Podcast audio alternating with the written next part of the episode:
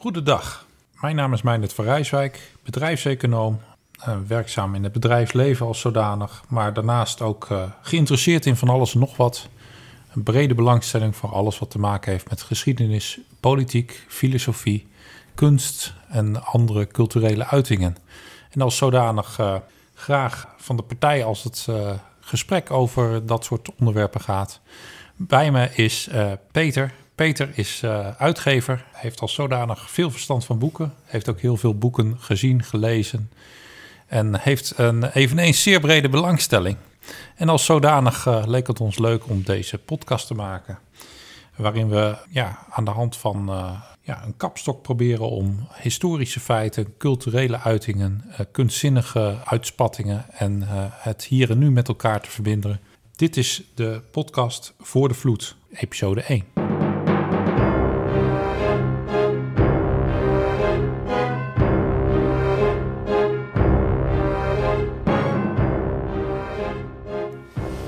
Schitterende intro.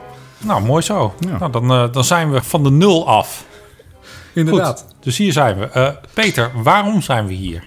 Je gaf zelf al aan, eerste aflevering van de serie Voor de Vloed. En deels heb je ook al gezegd dat we het leuk vinden om te praten over de onderwerpen en thema's die ons interesseren. En dat zijn er nogal veel, kwamen we achter. En dan is het natuurlijk de uitdaging om dat bij elkaar te brengen. Op een logische manier. En er op zodanige wijze over te praten dat we hopelijk ook andere mensen daar enthousiast over kunnen maken. En de term voor de vloed, misschien is het goed om daar even op in te zoomen. Ja, dat lijkt me een, eh, een eh, goed idee, eh, Peter. Voor de vloed, jij opperde het thema enige tijd terug. En je had ook een, een mooie afbeelding die model kon staan voor datgene wat we proberen te bereiken. Vertel daar eens wat over. Ja, nou, ik, ik heb hem voor, de, voor het gemak even meegenomen. En eh, als luisteraar is dat lastig om dat te zien. Dus ik, eh, ik verwijs graag naar de show notes van deze aflevering. Waar we uiteraard even een linkje toevoegen naar eh, het schilderij wat wij nu gaan bespreken. Het is een schilderij uit de 19e eeuw. Geschilderd door een romantische schilder John Martin. Daar straks meer over. Het schilderij waar we naar kijken heet The Eve of the Deluge. Even vrij vertaald, de vooravond van de zondvloed. We zien een, eh, in eerste aanblik een misschien toch wel lieflijk landschap. Een beetje arcadisch haast, hè, zou Ja. ik zeggen.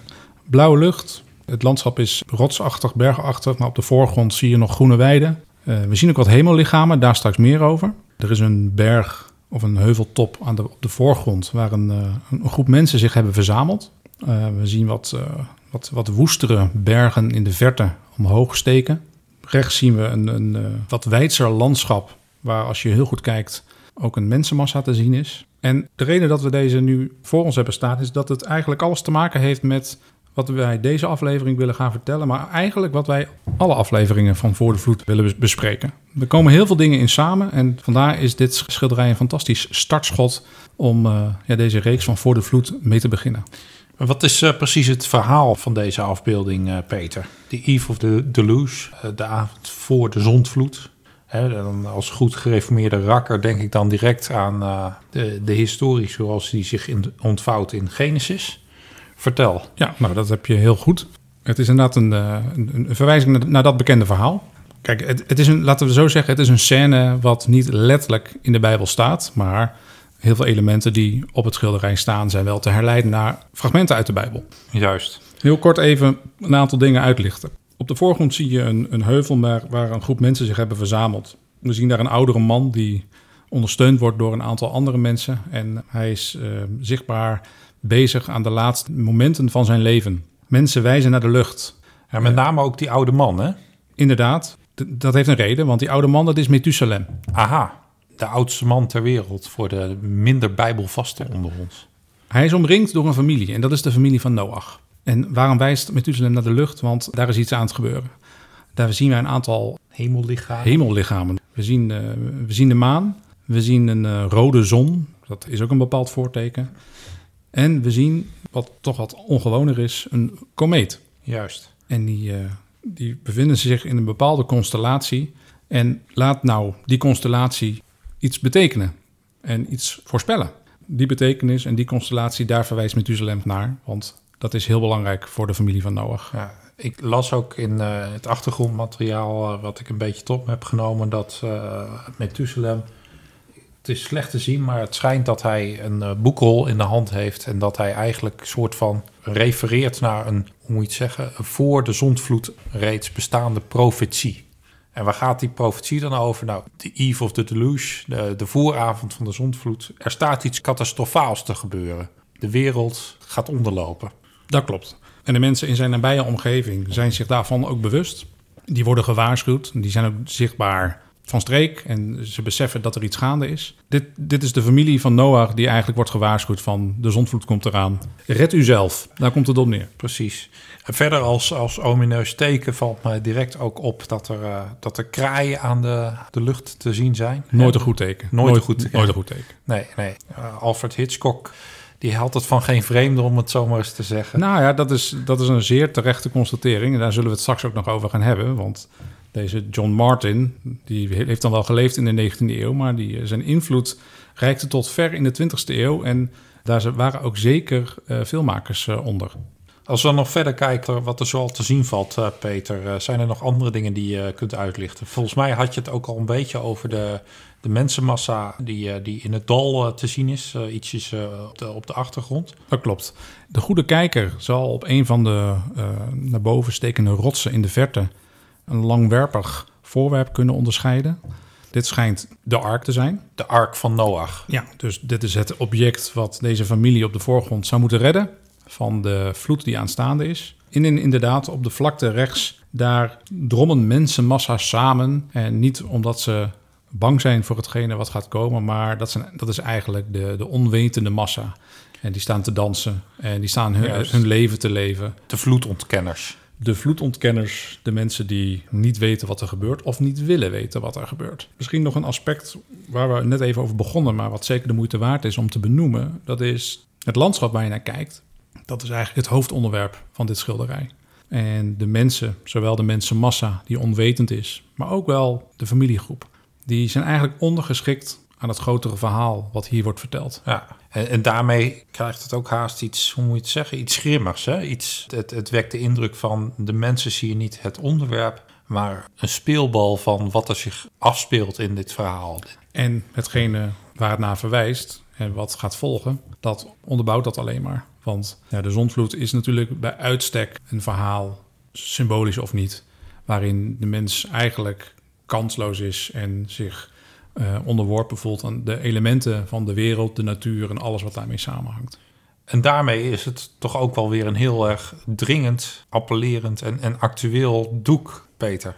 we, we, lopen misschien een beetje te ver vooruit op de, op de zaken, maar als je dat zo, uh, zo zegt, dan, uh, dan, dan zijn er wel degelijk een heleboel parallellen te trekken tussen de tijd van het onderwerp van het schilderij, zowel als de tijd van wanneer het schilderij tot stand kwam, als wel de huidige tijd.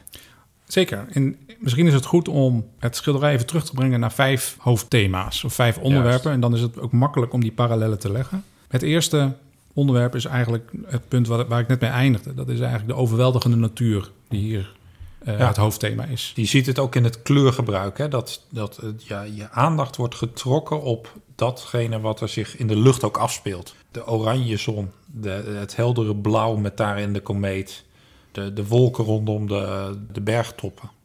dus er zit veel licht in de achtergrond en eigenlijk hetgeen zich wat meer op de voorgrond afspeelt, dat, er staat wel een beetje licht op. Het wordt wel een beetje belicht als zijnde, hey, dit hoort bij het verhaal, uh, let op mensen. Maar het, het, het is niet hetgene wat je, wat je blik het meest trekt.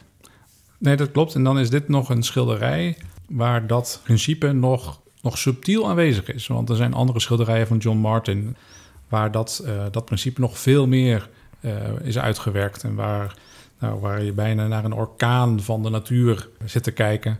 En waar je met veel moeite überhaupt mensen kunt ontdekken. Cliffhangertje hoor. Cliffhangertje, sterker. Het schilderij wat hierop volgt. En dat, uh, laat, ik, laat ik één ding weggeven. Dit is een, een, onderdeel van een serie waarin dit het eerste schilderij is, The Eve of the Deluge, de vooravond.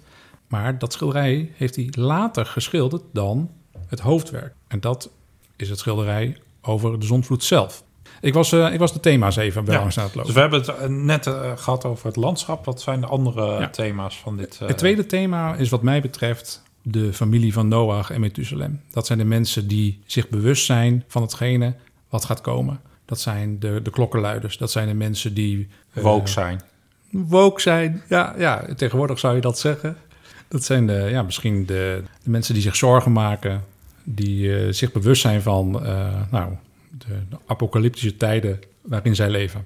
Misschien ook de mensen die iets beter geïnformeerd zijn.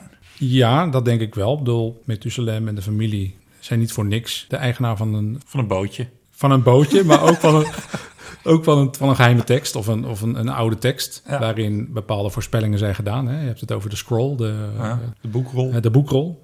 Dus die, die zijn geïnformeerd. Die, maar goed, die willen dat ook graag lezen. Dus eh, hè, het is altijd een beetje een, ja, een, beetje een kip-ei verhaal soms. Hè? Van ben je geïnformeerd omdat je toevallig eh, beschikking hebt over bepaalde kennis? Of ben je geïnformeerd omdat jij ook moeite doet om die kennis te vergaren. die kennis te vergaren? Ja, duidelijk. Eh, dus dat is eh, hè, de, de, de mensengroep op de voorgrond. Ja.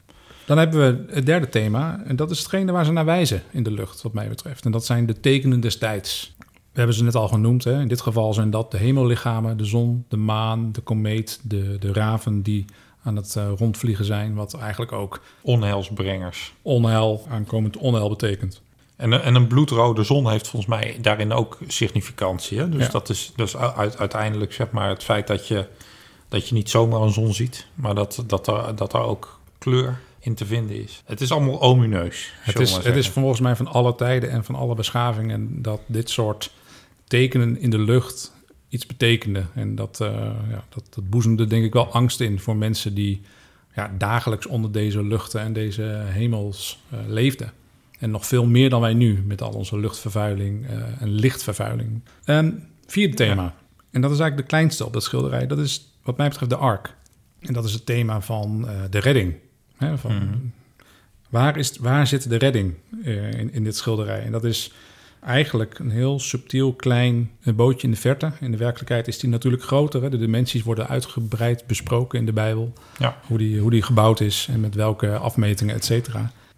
Is er redding. Ik vind het een interessant thema. Hè? Van, Ja. Je kunt erover hebben. Want wat is de oplossing? Welke middelen, welke instrumenten weten ons door dit onheil heen te brengen? Ja, en, en uiteindelijk in de compositie van het schilderij is het ook geen evidente redding. Hè? Dus één, hij, het bootje ligt nogal op afstand. En twee, het is bij wijze van spreken een klein puntje in het totale verhaal. Het geeft eigenlijk ook aan dat het niet een evidente uitweg is.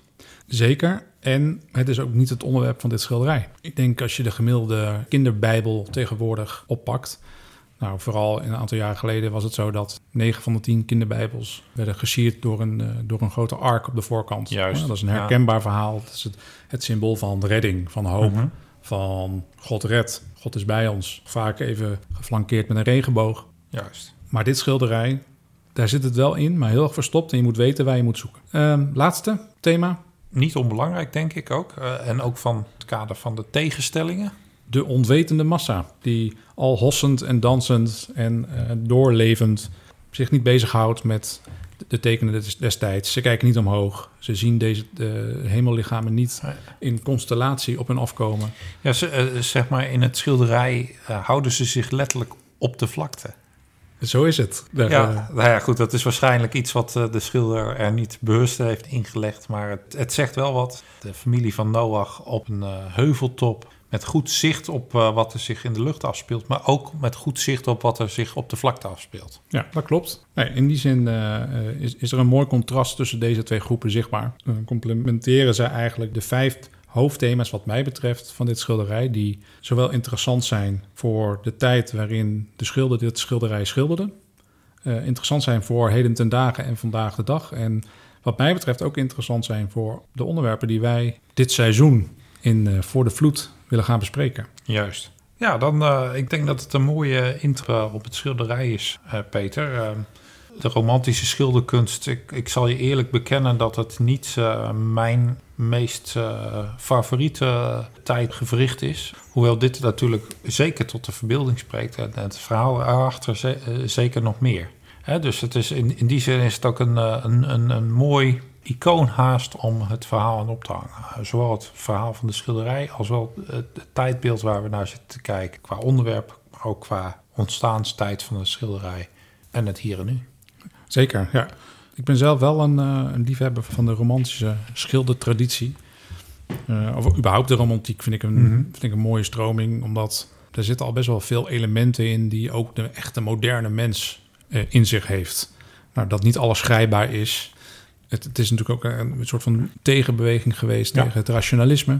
Ja, het staat ook wel in een, in een tijdsgevricht dat, dat eigenlijk ook eh, oude, oude structuren hebben afgedaan. Er is ehm, in 1789 een, eh, een eind gekomen aan het feodalisme eigenlijk. Hè, en eh, de, de absolute monarchie, eh, laten we zo zeggen, dat er wat koppen gerold zijn. Hm. Eh, je ziet ook eh, hè, in die zin eh, met het tanende feodalisme zie je dus ook de opkomst van, van burgerij, van de moderne tijd, van de industriële revolutie ook. Het is in die zin een bijzonder boeiend tijdgevricht inderdaad. En je hebt enerzijds nog een aantal dingen die dat je met één been in de middeleeuwen staat. En, en met het andere been sta je toch al half in de 20ste eeuw.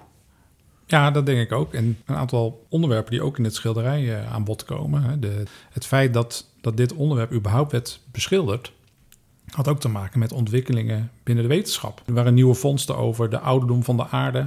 Binnen de theologie waren Ja. ontwikkelingen. De, de, de schriftkritiek, hè, de- de- met de natuurkundige en, eh, en geologische wetenschappen in de hand, eh, bleken toch een aantal verhalen minder letterlijk houdbaar dan, eh, dan dat de geestelijkheid ze zich had gewenst, eh, waarschijnlijk. Ja, zeker. En ik denk dat je dus ook in de kunsten een weerslag ziet van hoe mensen omgaan met deze nieuwe ontdekkingen.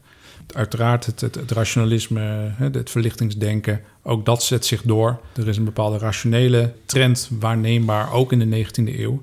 Maar er is altijd een soort van tegenstroom geweest die dat in balans houdt... of die, die daar een soort van tegenop bokst in de vorm van de romantiek. Het irrationele ook, moeten we, kunnen we dat zo ook zeggen? Ja, al, al vind ik het interessante dat ook een schilder als John Martin was niet wars van wetenschap. Hij kwam uit een familie waarin bijvoorbeeld ook mensen bezig waren met, met uitvinden. Bijvoorbeeld. Mhm. Hij had een broer die, eh, die was een fervent uitvinder. Ja. De ene keer meer succesvol dan de andere keer. ja, hij heeft ook nog een andere interessante broer trouwens. Hè? De- Hij had ook een broer die methodistisch prediker was. Ja, en op een bepaald moment ja, meer richting de waanzin ging. Dat kwam zelfs zover dat hij de York eh, Minster eh, in brand stak. En daarvoor eh, eh, voor eeuwig is opgesloten in een, eh, ja, in een gekkenhuis. Daar komt het eigenlijk op neer. Het interessante is dat, dat, dat je ook binnen de romantiek... en ook binnen de thema's die iemand als John Martin beschildert... komen ook echt wetenschappelijke en exacte onderwerpen voorbij. Hij was bijvoorbeeld ook een fervent schilder van ja, gebouwen. Ja. Dus architectuur was iets wat hem zeer interesseerde. En daar, daar werd hij ook erg door gewaardeerd. Ja. Door de, de schilderingen van, de, ja, van paleizen, van, van tempels, et cetera.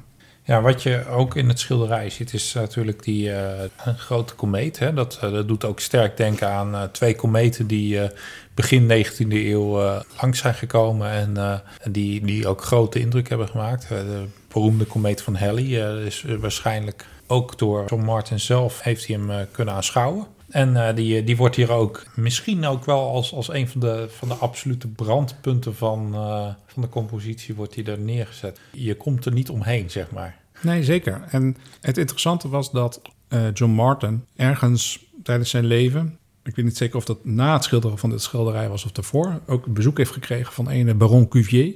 Baron Cuvier was eh, een, een Franse wetenschapper... die vooral bekend is geworden vanwege zijn theorie van het catastrofisme. Catastrofisme, Peter. Geef ons eens even een eh, korte eh, be- beschrijving van wat we daar ons daarbij moeten voorstellen. Nou ja, goed, het woord catastrofe zit daarin. Ja. En dat heeft er daar ook heel veel mee te maken.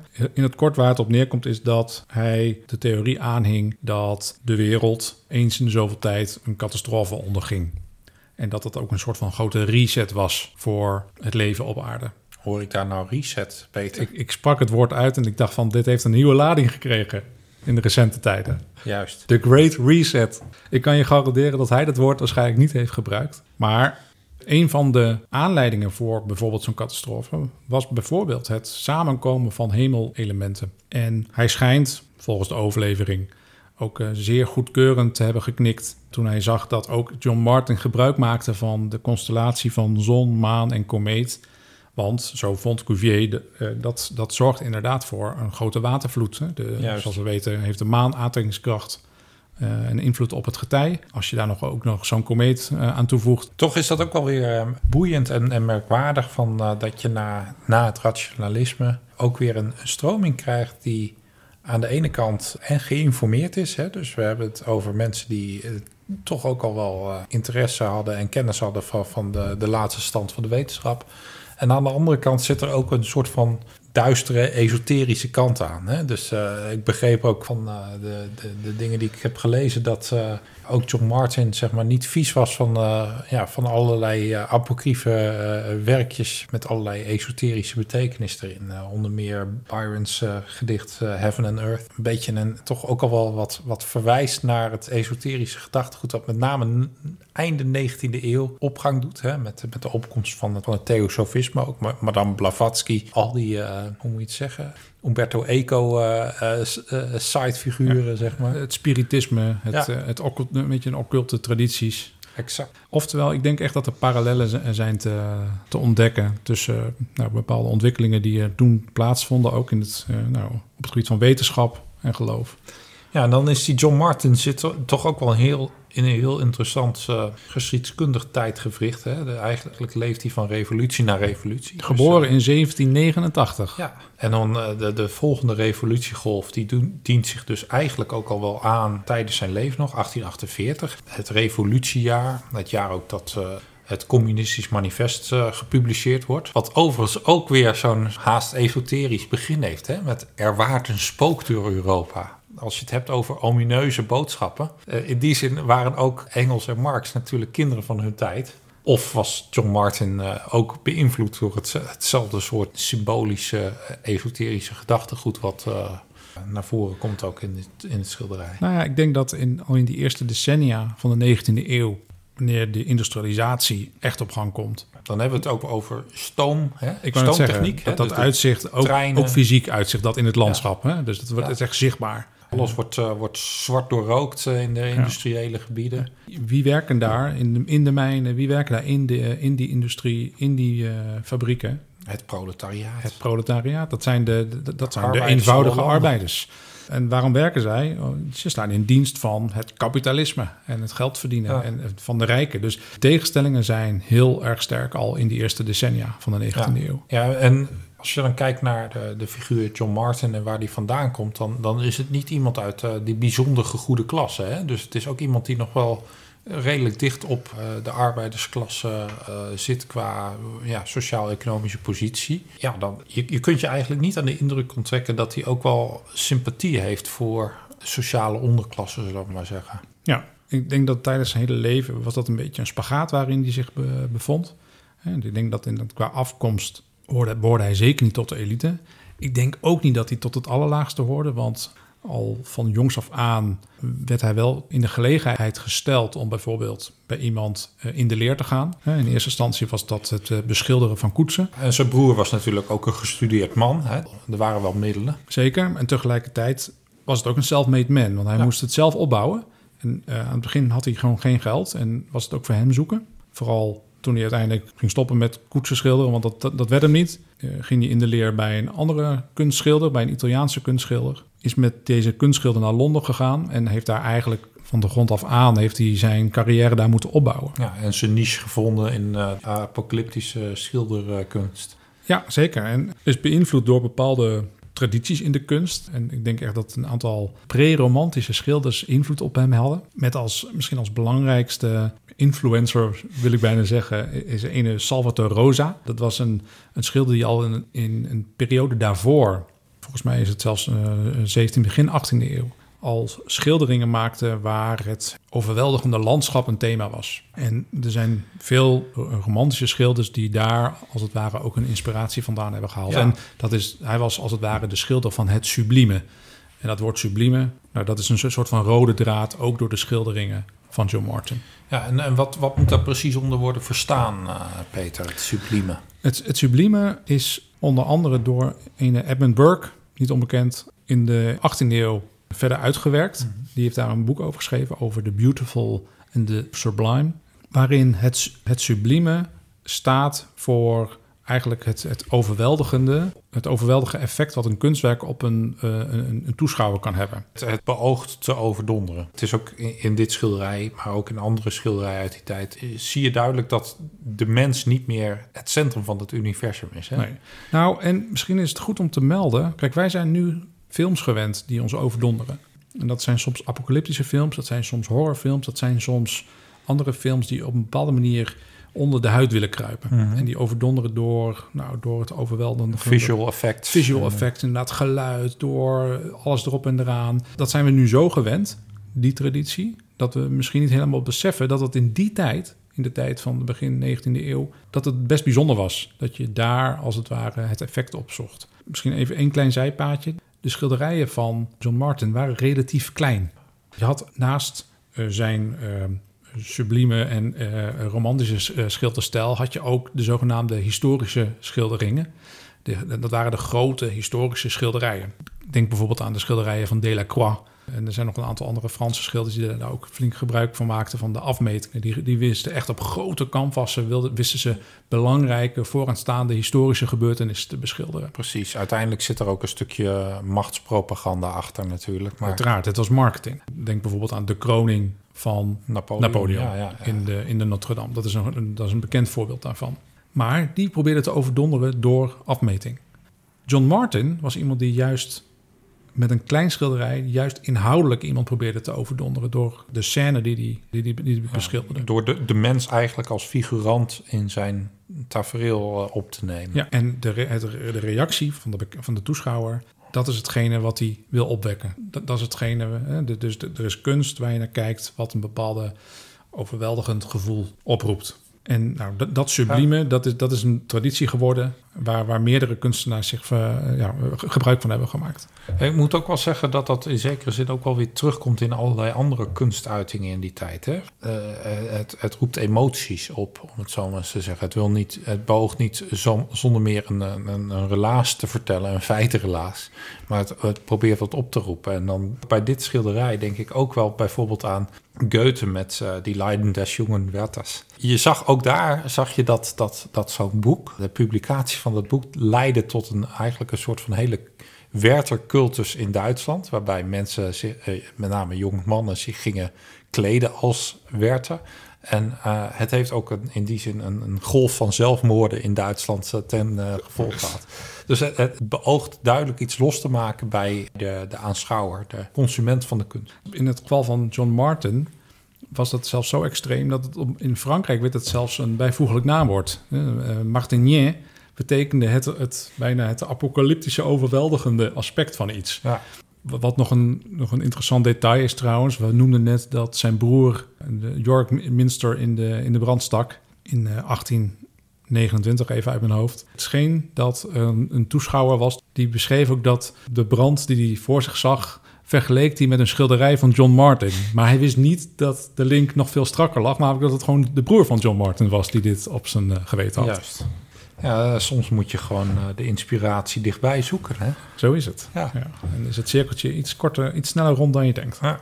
Ja. Hey, en uh, als je het dan hebt over, over John Martin, met dat ik me er een beetje in verdiepte, kwam ik er eigenlijk achter dat de goede man praktisch alleen maar van dit soort doom en gloom uh, schilderijen heeft gemaakt. Hè? Op, op, op, een bepaald moment is het ook een markt. En je ziet het ook meer bij, bij andere romantici, uh, Turner bijvoorbeeld. Uh. Ja, maar niet alleen binnen de schilderkunst, maar binnen de cultuur. Binnen de, de laat ik zo zeggen, de, de populaire mediacultuur is er een bredere interesse voor, ja, voor kunstvormen die impact maken, die overweldigend zijn. je had in die tijd de, de zogenaamde peepshows, je had de, de fantasmagoria's. Dat waren half theatrale settings waarin mensen naar een theater gingen en waarin met stoom en geluid en bewegende panelen echt half filmische scènes werden opge, opge... Multimediaal. Zeker. Sterker, er waren zelfs een aantal van dat soort theaterlocaties die hun thema's weghaalden van de schilderingen van John Martin. Dus er was ook echt een soort van kruisbestuiving tussen dit soort kunstvormen. Mm. Met andere woorden, je zegt ook van het feit dat, dat hij zoveel van dat genre heeft gemaakt, was ook omdat er een markt voor was. En eigenlijk hij kapitaliseerde op de markt die hij mede gecreëerd had. Dat de massa het mooi vond. Je, je maakte net al een verwijzing dat hij eigenlijk bij de wat meer gegoede burgerij niet echt aan, veel aansluiting vond. Eh, de massa vond het geweldig door dit soort dingen te zien. Ja, en uh, ik denk ook dat de, de reden dat hij toch ook wel populair was ja, bij de massa uh, ook te maken heeft met de herkenbaarheid van, van de onderwerpers. Dus de mensen kenden de Bijbelse verhalen nog best wel goed. Toch het christelijk geloof was zeker in, in Engeland was wel de dominante religie. En iedereen behalve de atheïstische aristocraat die je zo her en der had en uh, het absolute hè, lompenproletariaat uh, aan, de, aan de onderkant, uh, alles wat daar zich tussenin begaf, hè, had toch wel weet van, van de grote Bijbelverhalen. En dus in die zin was het herkenbaar. En ik denk dat ook veel mensen dat, dat, dat, dat ook appelleerde aan hun, hun gevoel van naderend onheil. Van alles, het kan niet zo zijn dat het, dat het beter wordt. Alles gaat achteruit. Nou ja, het, het, het idee dat we in apocalyptische tijden leven is gek genoeg van alle tijden. Hè? Dus dat was, was ook toen het geval. Eigenlijk een uh, cliché. Nou ja, ik, ik, las ergens in een duider van, van de, de kunstwerken van, uh, van John Martin... de vier apocalyptische paarden, die, die, die kwamen allemaal langs in, in, in zijn tijdsgewicht. Hè? Er was honger, er was oorlog. Dood. Er was dood. Er waren natuurrampen die plaatsvonden. Er was alle aanleiding voor de mensen in die tijd om te denken... dat ook in hun tijd het eind der tijden was aangebroken. Nou ja, ik zou bijna zeggen, dit is ook bijna een opstapje naar onze tijd. Misschien moeten we nog iets zeggen over de, de verhoudingen tussen landen. Je, je komt uit de, de periode van he, letterlijk uh, de, de, de, nadagen van de Gouden Eeuw, de opkomst van het kolonialisme, gigantische rijkdomontwikkeling in Engeland ook bijvoorbeeld. En dan krijg je in Frankrijk in 1789 dat natuurlijk ja, het, het volk geen, uh, geen brood te eten heeft en de royalty ook geen brood te eten heeft, maar dat is omdat ze, ze cake eten. En uh, dan, dan, dan, dan vindt er eigenlijk een sociale reset plaats. Hè? Uh, ik vind het een mooi, mooi woord wat je erin gooide. Er vindt een soort van sociale reset plaats, waarbij zeg maar uiteindelijk van de absolute monarchie naar de, ja, eigenlijk de dictatuur van de democratie gaat. Als in met dat, dat er revolutie uitbrak, alle revolutionairen ongeveer zijn zelf ook onder de guillotine gekomen op een gegeven moment. Dus het, het had wat tijd nodig om, om zich weer te, te settelen.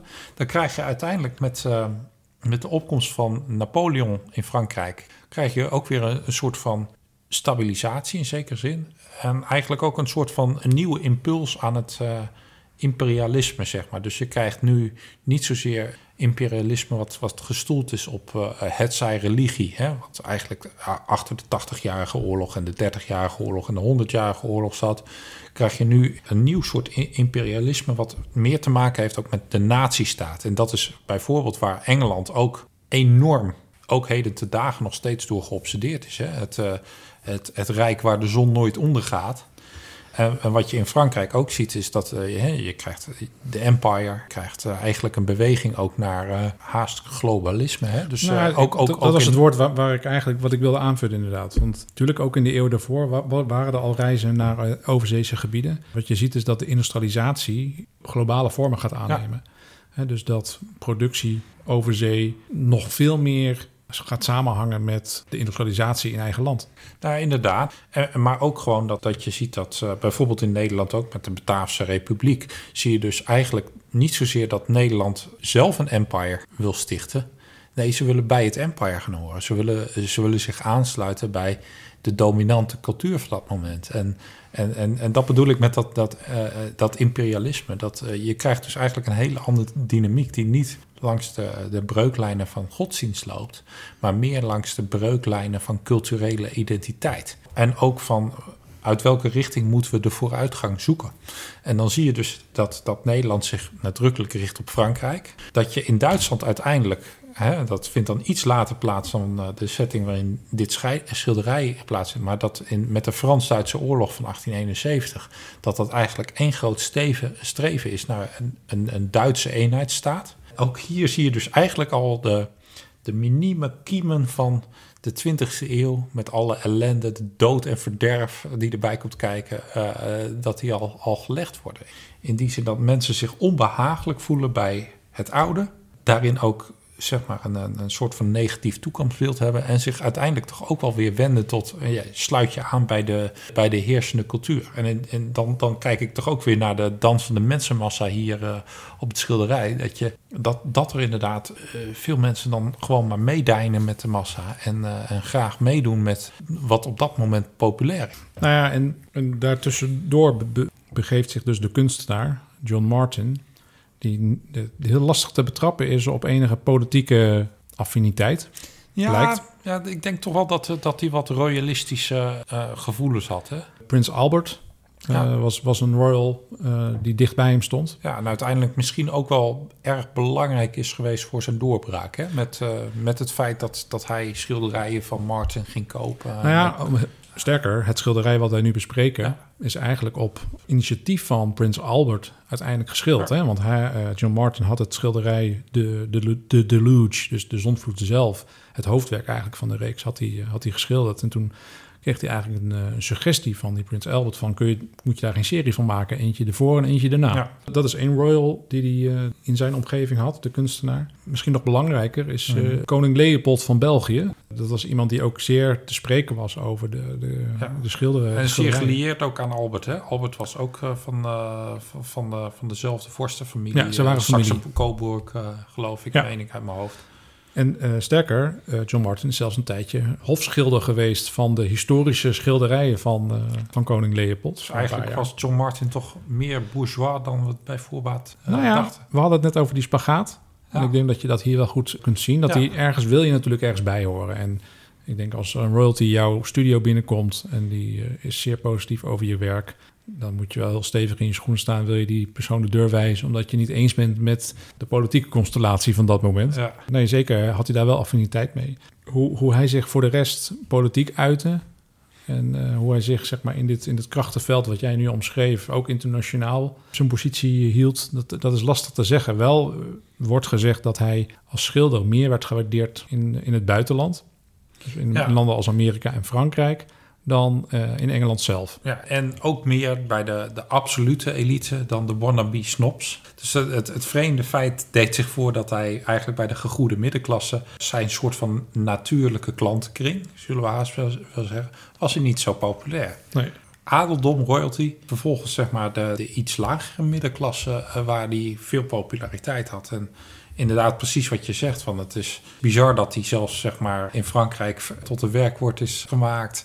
En uh, dat uh, de, de aanschouwer van de brand die zijn uh, broer had veroorzaakt... het vergelijkt met een schilderij van hem. Het is wel bizar van waar, waar je hem sociaal-economisch moet plaatsen, zeg maar. Nou ja, en juist dat hij zoveel kanten heeft en dat hij zo moeilijk te plaatsen is, dat vind ik juist ook het aantrekkelijke eigenlijk. Hè? Mm. Dat, je, je, kunt, je kunt veel kanten met hem op. Die man die heeft eigenlijk iets heel, heel erg twee slachters op een heleboel vlakken. Uh, Sociaal-economisch, maar ook bijvoorbeeld uh, de tegenstelling uh, wetenschap-religie. Daar, daar, daar, daar vindt hij dan toch wel weer zijn eigen weg in. Nee, zeker. Nou ja, en misschien is dat ook wel goed om... We, lopen ook een beetje tegen het einde aan van deze aflevering, denk ik. Maar één thema moeten we denk ik zeker nog bespreken. En dat is ook de, denk de link naar het heden. Want wat mij betreft is het niet voor niks dat we eigenlijk titel van dit schilderij ook willen gaan gebruiken voor het bespreken van heel veel andere dingen. Ja. Laat, laten we anders gewoon eens kijken naar wat voor doorkijkjes naar uh, de, de, de, de hedendaagse tijd uh, we kunnen identificeren. Inderdaad. Nou ja, het makkelijkste is denk ik die vijf thema's pakken ja. waar we het net over hadden, die we onderscheiden op het schilderij.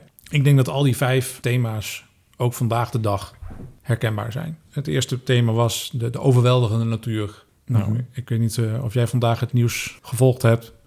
Maar de, de ene overstroming ja. is nog niet afgelopen en de volgende is alweer gaande. Ja, het is dan wel veel te heet, dan wel veel te koud, dan wel uh, dat er echt apocalyptische buien zijn. De, dus dat, uh, dat, dat is een hele duidelijke. De, dat... het, het, het, water wordt warmer op een manier wat elk model ongeveer te buiten gaat ja. op dit moment. En de mensen maken zich daar zorgen over. Nou ja, dus oftewel dat is het tweede, ja, het tweede thema eigenlijk. Hè? Dus de mensen die...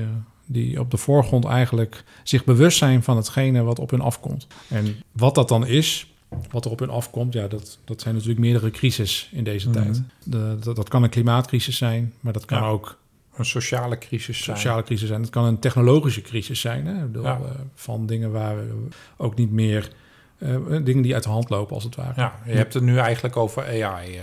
Ja, bijvoorbeeld. Kijk, het Ja. interessante is om even een parallel te maken van de tijd van John Martin. Dat is ook de tijd dat Mary Shelley eh, Ja. Frankenstein schreef. Ja, nog een, nog een andere leuke anekdote daarover. Hè? Weet je waar het woord saboteur vandaan komt? Een sabot in het eh, Frans, dat is een klomp. Dat, het soort klomp wat door arbeiders werden, werd gedragen. En een saboteur plaatste zijn klomp in de machinerie... eh, omdat hij bang was dat de, de machine zijn werk zou overnemen. Eh, Dat zie je dus ook hè, met, met, met de opkomst van, van eh, de industrie, de, de ma- machinale bewerking van het land, de ma- machinale productie van, van allerlei producten.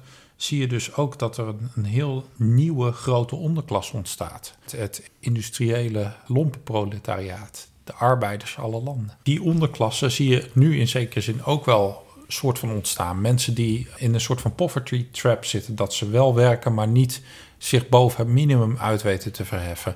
En mensen die eh, nu nog een baan hebben, maar die, die het idee hebben van... nou, ik eh, kan nu wel tekstschrijver zijn, maar over vijf jaar eh, doet een bot het allemaal voor me. En Ik zag gisteren een filmpje van een groep drones die appels aan het plukken waren.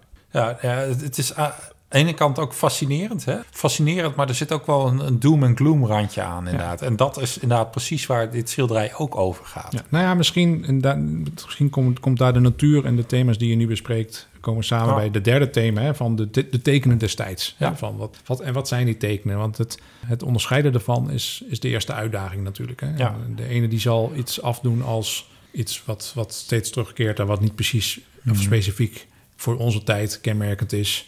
De ene zal zeggen van ja, klimaat dat verandert al, al, al, al eeuwen en eh, zo niet millennia. Eh, waarom is dit nu bijzonder en was dat, dat toen niet? Maar goed, het is wel een thema, de Ja. derde, de derde punt, hè? De, de tekenen destijds. Ja. Klimaatongelijkheid en de, daarmee ook in het kader van de globalisatie, de, de ongelijkheid die ervoor zorgt dat er enorme mensenmassa's op drift zijn. Puur omdat ze in andere landen ook kansen zien die ze zelf in hun eigen land niet hebben. Of ze worden vooruitgedreven Ja. door klimaatverandering. Ook, ook dat, ja, dat gaat natuurlijk hand in hand. Eh, en dan zie je, zie je denk ik ook een, een groeiende, hè, als je het nog over een stukje doom en gloom hebt, als een groeiende kloof tussen de haves en de have-nots. Tussen het redelijke midden, wat misschien net wat te zelfgenoegzaam de macht heeft toegeëigend en op afstand is komen te staan van eh, Jan met de pet. En Jan met de pet die het dus steeds meer in de extreme zoekt, ook op het gebied van, van politiek. En dan zie je zowel aan de linkerzijde als aan de rechterzijde het extremisme weer de kop opsteken. Ik zou zeggen, zoals een andere duider zei van de kunst van John Martin... eh, John Martin is opnieuw de man van deze tijd. En mooi is dat. Eh, Hey, en dan hebben we nog, de, nog twee, eh, twee andere focal points. Ja, maar eh, misschien is het goed om met het laatste te beginnen. Dat is een beetje Ja. de onwetende massa. Die is makkelijk te identificeren, Ja. denk ik. Hè? Dat zijn misschien de, de wegkijkers. Of dat zijn de... ja, klimaatontkenners. de- ja, klimaatontkenners, inderdaad. Is Dat, een beetje- dat is wel een hele makkelijke groep Ja. die we kunnen... Maar ik denk dat die breder is. de mensen die, die ook moe zijn van het, van het eindeloos activisme misschien. Ja. En die gewoon lekker zeg maar, hun leven willen leven. Ja. En, en, en al zorgen genoeg hebben dicht bij Ja. huis. Eh, Misschien niet eens per se het eh, ontkennen. Maar inderdaad wel gewoon een all-inclusive willen hebben. En, Precies, eh, en te- te- misschien te weinig zeg maar, eh, het gevoel hebben dat ze er überhaupt grip op hebben. En dat, dat uiteindelijk hè, staat dat dus ook gewoon weer prima eh, in, de, in de traditie van dit schilderij. Dat, dat de mens eigenlijk een figurant is in dit, dit soort dingen. Als ik naar mezelf kijk, dan be- betrap ik mezelf ook vaak wel op, eh, op een beetje een moedeloos gevoel. Als er dan weer een goed, goed initiatief eh, langskomt waarbij je wat moet geven of wat moet laten of eh, je levensstijl grondig moet, moet herzien enzovoort. Terwijl uiteindelijk je ook het gevoel hebt van ja, ik doe het nou wel, maar de meeste mensen doen het sowieso niet. En zelfs al zouden we het met z'n allen doen, dan kunnen we iets, iets eh, wereldomvattends wat al in gang is gezet en wat, wat eigenlijk al honderd jaar zeg maar de verkeerde kant uit gaat wellicht. Dat kun je niet in een halve generatie weer omdraaien. Maar een andere in- invalshoek voor dat punt van de onwetende massa vind ik het woord massa. In de groep kun je makkelijker onwetend zijn dan als individu, volgens mij. En daarmee bedoel ik dat ook het systeem wat we met het kapitalisme, met schepen die de wereld overgaan, met al onze, onze goedkope prelaria, We hebben met z'n allen een systeem opgetuigd. Waarbij het ook makkelijk is om te zeggen: ja, jongens, dit systeem is groter dan dat wij zijn. We, Hmm. kunnen, we kunnen dit niet oplossen. Deze, deze crisis is, is niet, niet door mij als individu eh, aan te pakken. Dat Nee. vind ik het interessante van het, het idee En dat het een het- massa mensen is. Ja, ja, ja. En, en het individu voelt zich ook niet of be- betrekkelijk eh, weinig persoonlijk verantwoordelijk. Ook omdat het zo'n zo'n groot, eh, globaal en, en, en veelomvattend eh, probleem is. Ja, dus je, je kunt hossen in, in de Een vlakte. kun beetje dansen op de vulkaan, hè? Van, Dansen eh, op de vulkaan. ja. Ja, ja zeker. Als eh, maar dan wel in- met z'n allen. Met z'n allen. Behalve de, de woke mensen die op de heuvel de tekenen destijds eh, verstaan. Ja, nou ja, en dat is misschien dan een mooi slot. De, De redding, ark, de, ja. de redding, de, de ark die daar in de verte op een, op een uitstekende rots nog net te onderscheiden is. Daar, ja, daar, daar ligt een, een grote boot die ons door deze, deze apocalyptische tijden heen moet brengen. Hoe zie jij dat, eh, Peter? Ja, kijk, dit is natuurlijk de, het grootste mysterie. Hoe lossen we dit op? Ik denk, als je het even heel, heel, heel concreet naar deze tijd brengt... en je hebt het over eh, de verschillende crises waar we te- mee te maken hebben... we hebben er al een paar opgenoemd. We hebben er eentje achter de rug, tussen aanhalingstekens... met de, de coronacrisis, waarin er een Ja. grote pandemie was. Nou, daarvoor hebben we natuurlijk allerlei financiële crises gehad. eh, Ja. Met de staatsschulden en dergelijke. En, eh, We hebben de politieke crisis gehad, hè, de, de onrusten rondom Hmm. Trump in Amerika... nou, de oorlog op dit moment in Oekraïne... met eh, Poetin die, die Ja. zich laat gelden... Ik denk als allergrootste op dit moment die, eh, is denk ik de klimaatcrisis. ja, Eh, die zich op verschillende fronten nu aan zich aan het, eh, manifesteren. aan het is. manifesteren is. En ik, ik denk dat heel veel mensen op dit moment juist geen zicht hebben op die ark. Ja, dat denk ik ook niet. Er, is- Maar er is een soort van uh, nou, fatalisme ook wellicht. Hè? Ja. Van, we kunnen toch niks meer aan doen. dus klimaatdepressie schijnt ook eh, de kop op te steken. In die zin is dat misschien wel een van de thema's, ook in onze gesprekken en de Hmm. a- andere thema's en onderwerpen die we gaan bespreken. Is er een ark? Misschien is dat een vraag die, Ja. eh, ja en, en die steeds terugkomt. Zeg maar, eh, wat een beetje een voor de hand liggend antwoord is, is dat eh, veel mensen toch naar technologie kijken als eh, de oplossing voor alles. Maar misschien is technologie wel een van de, van de omineuze stukken catastrofe die op ons afkomen. Dat is denk ik het verhaal van, van, Ja. eh, van Frankenstein, waarin nou, iets wat in eerste instantie is- eruit ziet als een technologisch wonder, We've created a monster. dat kan een monster worden inderdaad. Ja. En ook op de, rondom de andere thema's, hè, de, de politiek, nou, klimaat hebben we het over gehad. Ik denk dat er op heel veel fronten op dit moment gezocht wordt naar die ark, naar oplossingen. En nou, misschien is het aan ons om een zoektocht op, eh, op gang te brengen en te kijken of eh, we ergens lichtpunten zien aan Ja. de horizon. Gewapend met ons eh, helikopterview over eh, kunsten, geschiedenis en actualiteit. Ja, misschien is het mooi om te eindigen met het laatste schilderij. Dat Want- lijkt me een, een, een mooie afsluiter inderdaad. Want zoals ik zei, is, is Eve of the Deluge onderdeel van een serie. En eh, het hoofdschilderij is de daadwerkelijke schildering van De eh, vloed. van de vloed. En dat is echt een dreigende, donkere. Ja, Ja, wat, wat zien we daar? Dan, daar? Daar zien we echt inderdaad een, een bijzonder donker schilderij met een half versluierde bloedrode zon en eh, een maan die door de wolken heen eh, breekt. En vooral woeste golven en een bootje. De, de dobbert in het midden. Een, een, ja, ik denk een soort van bootje. Er is nog een, een soort van landrestant zichtbaar.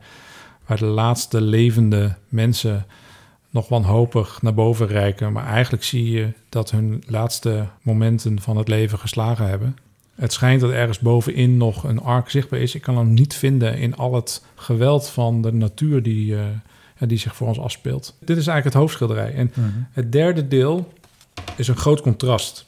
En, Toch te- een heel wat vrediger tafereel. en tegelijkertijd heeft het ook iets onheilspellends, vind ik.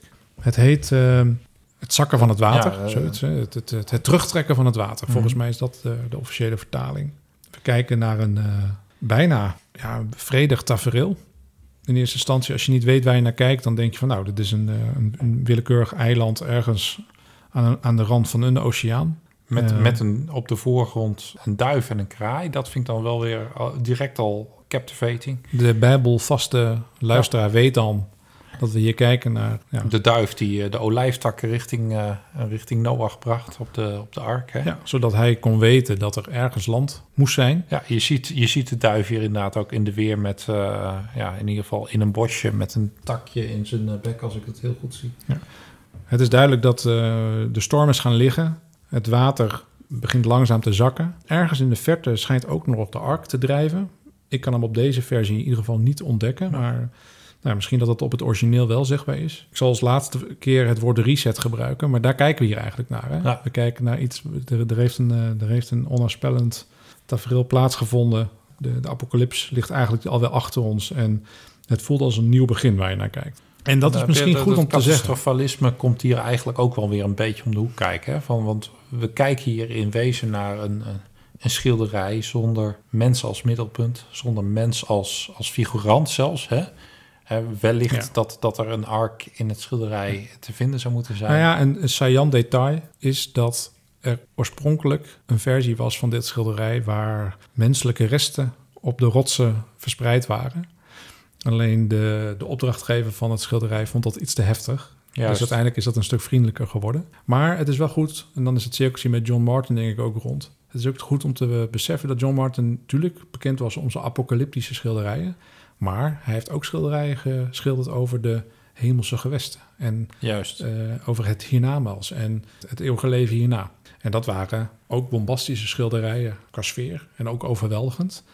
Maar daar zaten lichtpuntjes in. Nou, misschien is het uh, aan ons om die lichtpuntjes in de verhalen die wij gaan uitdiepen in verleden en heden, om die lichtpuntjes ook mee te nemen in onze verhalen. Ah, mooi. Hey, en nog even over uh, Voor de Vloed als serie. Onze interesses zijn uh, breed en voor een deel diep. Ik begrijp ook dat jij uh, zelf bijzonder geïnteresseerd bent in hele vroege culturen. Dat is natuurlijk ook iets wat je bij wijze van spreken letterlijk als van voor de vloed zou kunnen beschouwen. Zeker. dat is dan ook nog wel een, een, interessante kant om uit te gaan.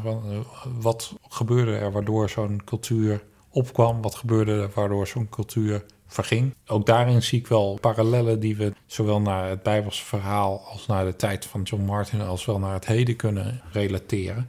En daar wellicht ook zeg maar, leerpuntjes uit op te diepen of dingen die in ieder geval frappant veel overeenkomst uh, vertonen. Zeker, en ik denk dat we ons dan in goed gezelschap begeven. Want ik kan al meerdere auteurs noemen die inderdaad ook de ondergang van beschavingen hebben onderzocht. En die kunnen er dan toch ook niet laten om even een stapje naar het heden te maken. En te kijken van oké, wat kunnen wij anders doen om te voorkomen dat onze beschaving ten onder gaat. En misschien moeten we daar bij voorbaat a priori wel uh, ja, genoegen meenemen dat uh, overal een eind aan komt. En... Ja, misschien dat Baron Cuvier dan toch nog gelijk uh, gaat krijgen met zijn nou, catastrofisme. Ik uh, denk dat er zo direct een uh, cuvée op gedronken moet worden.